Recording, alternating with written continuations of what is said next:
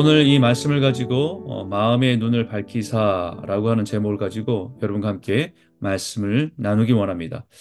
하나님께서는 이제 가나안 땅에 들어가는 이스라엘 백성들에게 모세를 통해서 율법을 재해석해주고 있습니다. 재해석한다는 것이 신명기, 다시 말씀을 다시 반복한다는 말씀이죠.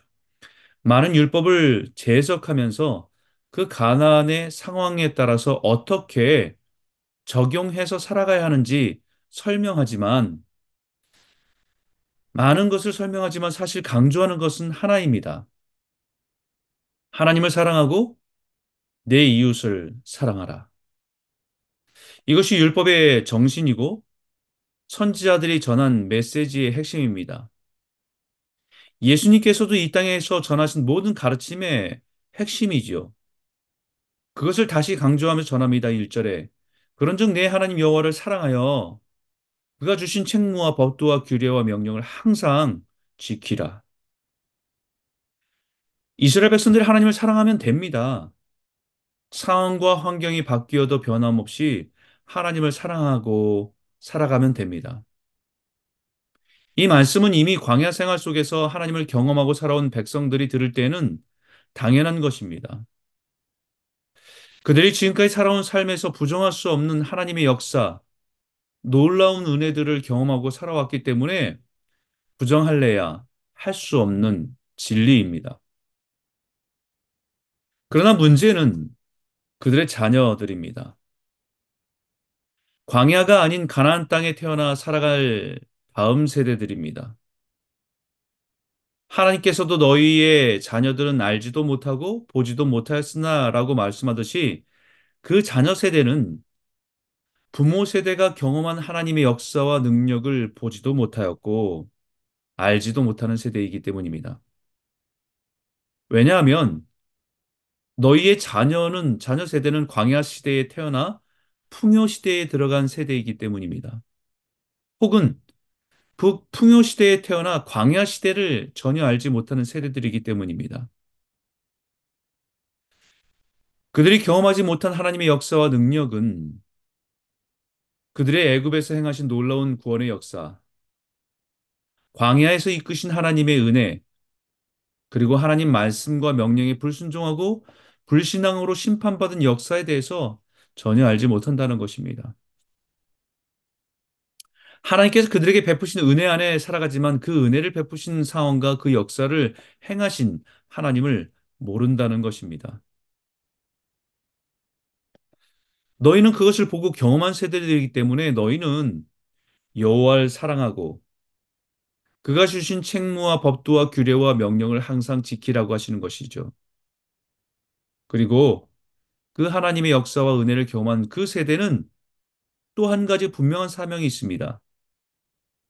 그것은 바로 자신들의 다음 세대에게 하나님의 말씀을 가르치고 하나님을 사랑하는 법을 가르쳐야 하는 것입니다. 근데 그 부모 세대들은 이 말씀을 너무 쉽게 생각했을지 모릅니다. 그들의 가슴에 새겨진 하나님의 은혜를 어떻게 거부하고 살아갈 수 있을지 자신들의 입장에선 상상이 되지 않았기 때문이죠. 그 자녀들도 부모의 영향 속에서 벗어나지 않고 당연히 하나님을 알고 따를 것이라고 의심하지 않았을 것입니다. 그러나 우리가 알다시피 사사기의 혼란은 결국 다음 세대의 실패였고 부모 세대의 실패였습니다. 이 말씀을 묵상하면서 우리 한국 기독교의 역사를 생각하게 됩니다. 한국의 기독교 역사는 120년의 역사를 가지고 있죠. 가난과 미신과 게으름으로 가득한 땅에 수많은 선교사들의 인생과 헌신을 통해서 복음의 씨가 뿌려지고 곳곳에 회개와 부흥의 역사가 일어나고 교회가 세워지고 사람들이 변하고 놀라운 은혜를 경험해 왔습니다. 그 은혜가 있었기 때문에 일제의 탄압과 압제 속에서도 견딜 수 있었습니다. 비참한 동족 상잔의 전쟁 속에서도 소망을 가지고 이겨낼 수 있었습니다. 전쟁의 폐허로 처참한 가난 속에서도 예배하며 하나님의 사랑으로 살아낼 수 있었습니다. 그 광야 같은 세대를 통과한 믿음의 세대는 놀라운 하나님의 역사와 능력을 경험한 세대였습니다. 뿐만 아니라 그 세대는 교회를 불같이 일으키신 하나님의 부흥의 역사를 부흥을 경험한 세대들이었습니다. 예수를 믿기 위해서는 사람들이 교회로 몰려왔고 교회에서 치유와 회개의 성령의 역사들을 경험한 세대들이었습니다. 이 세대에게는 하나님을 떠나서 생각할 수가 없었습니다. 어디를 가든 예배가 먼저였고 무엇을 하든 하나님의 중심의 삶을 살았던 세대입니다.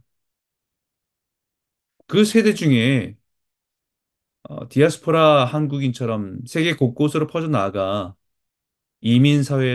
척박한 이민사회를 살아도 교회를 먼저 세우고 예배하는 것이 먼저인 사람들이었습니다. 부모들과 자녀들이 함께 예배하고 가정에서도 예배하는 것이 너무 중요하고 너무 자연스러운 모습이었습니다. 그러나 지금 한국의 기독교는 어떻습니까? 그 다음에 나타난 세대는 전쟁과 가난도 경험하지 못한 세대였고 태어날 때부터 물질적인 풍요와 부유함을 경험하면서 태어난 세대입니다. 그 풍요 속에서 하나님을 기억하지 못하고 교회를 떠나고 있는 것이 오늘날 현실입니다. 그들에게는 하나님을 예배하고 믿는 신앙이 그다지 크지 않습니다. 자신이 살아가는 삶이 더 중요하고 이 땅의 질서를 따라서 성공하고 부유함을 얻기 위해서 질주하는 모습으로 변해가고 있습니다. 대학마다 선교단체로 가득하던 시대는 이미 먼 옛날의 추억이 되어버렸습니다. 교회마다 주일학교가 사라지고 주말이 되면 아이들과 손잡고 교회에 나오는 것이 아니라 예배하러 오는 것이 아니라 산으로 들로 여행을 가고 캠핑을 가는 것이 더 중요한 것이 되어버린 세대가 되어버렸습니다. 이런 현실을 보면 우리에게 오늘 말씀은 우리에게 너무 무겁게 들리는 말씀입니다. 부모 세대는 지금 자신들과 함께 있는 자녀들은 결코 하나님을 믿는 신앙의 울타리 안에 있다고 생각합니다. 그들은 자연스럽게 그 믿음으로 뿌리를 내리고 살아갈 것이라고 생각했습니다. 그러나 그것을 가르쳐야 할 사명을 잃어버렸습니다. 말씀을 읽고 가르칠 뿐만 아니라 그들에게 그 믿음으로 살아가는 삶을 보여줘야 하는 것이 부모의 책임이었습니다. 부모 세대는 자녀 세대에게 하나님을 보게 하는 믿음의 창문입니다. 창문이 깨끗해야 밖에 있는 아름다운 것을 보여줄 수 있는 것이죠. 그래서 하나님께서는 부모 세대에게 자녀 세대에게 말씀을 잘 가르치라고 하기 전에 먼저 네 하나님 여호와를 사랑하여 그가 주신 책무와 법도와 규례와 명령을 항상 지키라라고 하신 것입니다.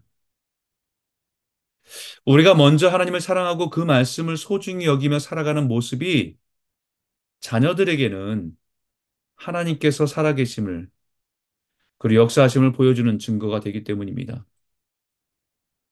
그래야 부모를 통해서 자녀들은 하나님을 보기 시작합니다. 사도 바울도 에베소 교회의 성도들을 위해서 늘 기도할 때마다 이렇게 기도했고 이렇게 기도하라고 가르쳐줬습니다. 에베소 1장 17절부터 19절에 우리 주 예수 그리스도의 하나님 영광의 하나님께서 지혜와 계시의 영을 너희에게 주사 하나님을 알게 하시며 너희 마음의 눈을 밝히사 그의 부르심의 소망이 무엇이며 성도 안에서 그 기업의 영광의 풍성함이 무엇이며 그의 힘의 위력으로 역사하심을 따라 믿는 우리에게 베푸신 능력의 지극히 크심이 어떤 것을 너희로 알게 하시기를 구하노라. 저희 어머니가 늘 제가 자랄 때 늘 하셨던 말씀이 너희들의 눈으로 바라보는 세상이 아니라 영안, 영적으로 바라보는 눈이 열리기를 매일매일 기도한다고. 너의 마음의 눈이 밝혀져서 하나님의 능력과 역사, 그리고 그 은혜의 풍성함이 얼마나 크신지를 볼 수 있게 기도하신다고 말씀하셨어요. 이 영적인 눈이 열리지 않으면 가나안 땅의 젖과 꿀이 흐르는 그 풍성함에 마음이 빼앗기듯이 세상의 부유함과 풍성함의 마음이 빼앗기기 때문입니다.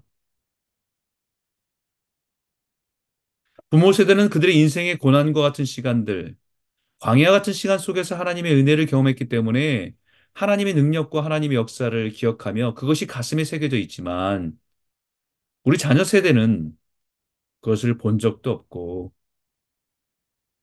그들은 단지 반복되는 생활 속에서 교회에 나가고 오가는 그 모습에서 그들은 신앙을 배워가고 있지만 그들의 눈은 여전히 가나안 땅의 풍요함을 바라보며 그 부유함을 바라보며 달려가는 인생을 살아가기가 쉽다라는 것입니다. 영적인 안목, 하나님의 역사하심, 하나님의 일하심, 하나님의 동행하심을 볼 수 없다면 우리들의 눈은 세상의 아름다운 것, 부유하고 풍성하고 화려한 것에 사로잡히게 됩니다. 그것을 오늘 본문에 뭐라고 얘기하냐면 미혹이라고 얘기합니다. 가나안 땅에 들어가 그들이 그들을 우상과 그 부유함에 미혹될 것이다. 사랑하는 성도 여러분, 우리에게 행하신 하나님의 역사와 능력과 은혜를 기억하며 지금도 우리 안에 일하시는 주님을 바라보게 될 줄 믿습니다. 우리 자녀들의 마음에 눈을 열어 밝히사 우리를 하나님의 자녀로 부르신 그 부르심의 소망을 따라 장차 우리에게 약속하신, 성도에게 약속하신 기업의 풍성함이 무엇인지를 보게 하시고 하나님을 사랑하고 이웃을 사랑하는 그 복된 가정들이 다 되시길 주의 이름으로 축복합니다. 이 아침에 기도할 때 사도 바울이 우리에게 가르쳐준 기도처럼 하나님, 우리에게 또 우리 자녀들에게 지혜와 계시의 영을 주십시오. 성령을 부어주십시오. 그래서 우리의 마음이, 우리 자녀들의 마음의 눈이 밝아져서 우리 하나님의 자녀로 살아가는 부르심의 소망이 무엇인지를 알게 하여 주시고 우리 하나님의 백성에게 약속하신 기업의 영광의 풍성함이 무엇인지를 깨닫게 하여 주시고 주님이 우리 삶 가운데 역사하신 그 역사가 얼마나 크신지 우리가, 우리 자녀들이 알기를 원합니다. 이 기도가 저와 여러분의 이 아침의 기도가 되고 이 기도를 통해서 우리 자녀들이, 우리 다음 세대들이 하나님을 더 깊이 믿고 따르며 다시 부흥의 세대가 회복되는 은혜가 있기를 주의 이름으로 축복합니다.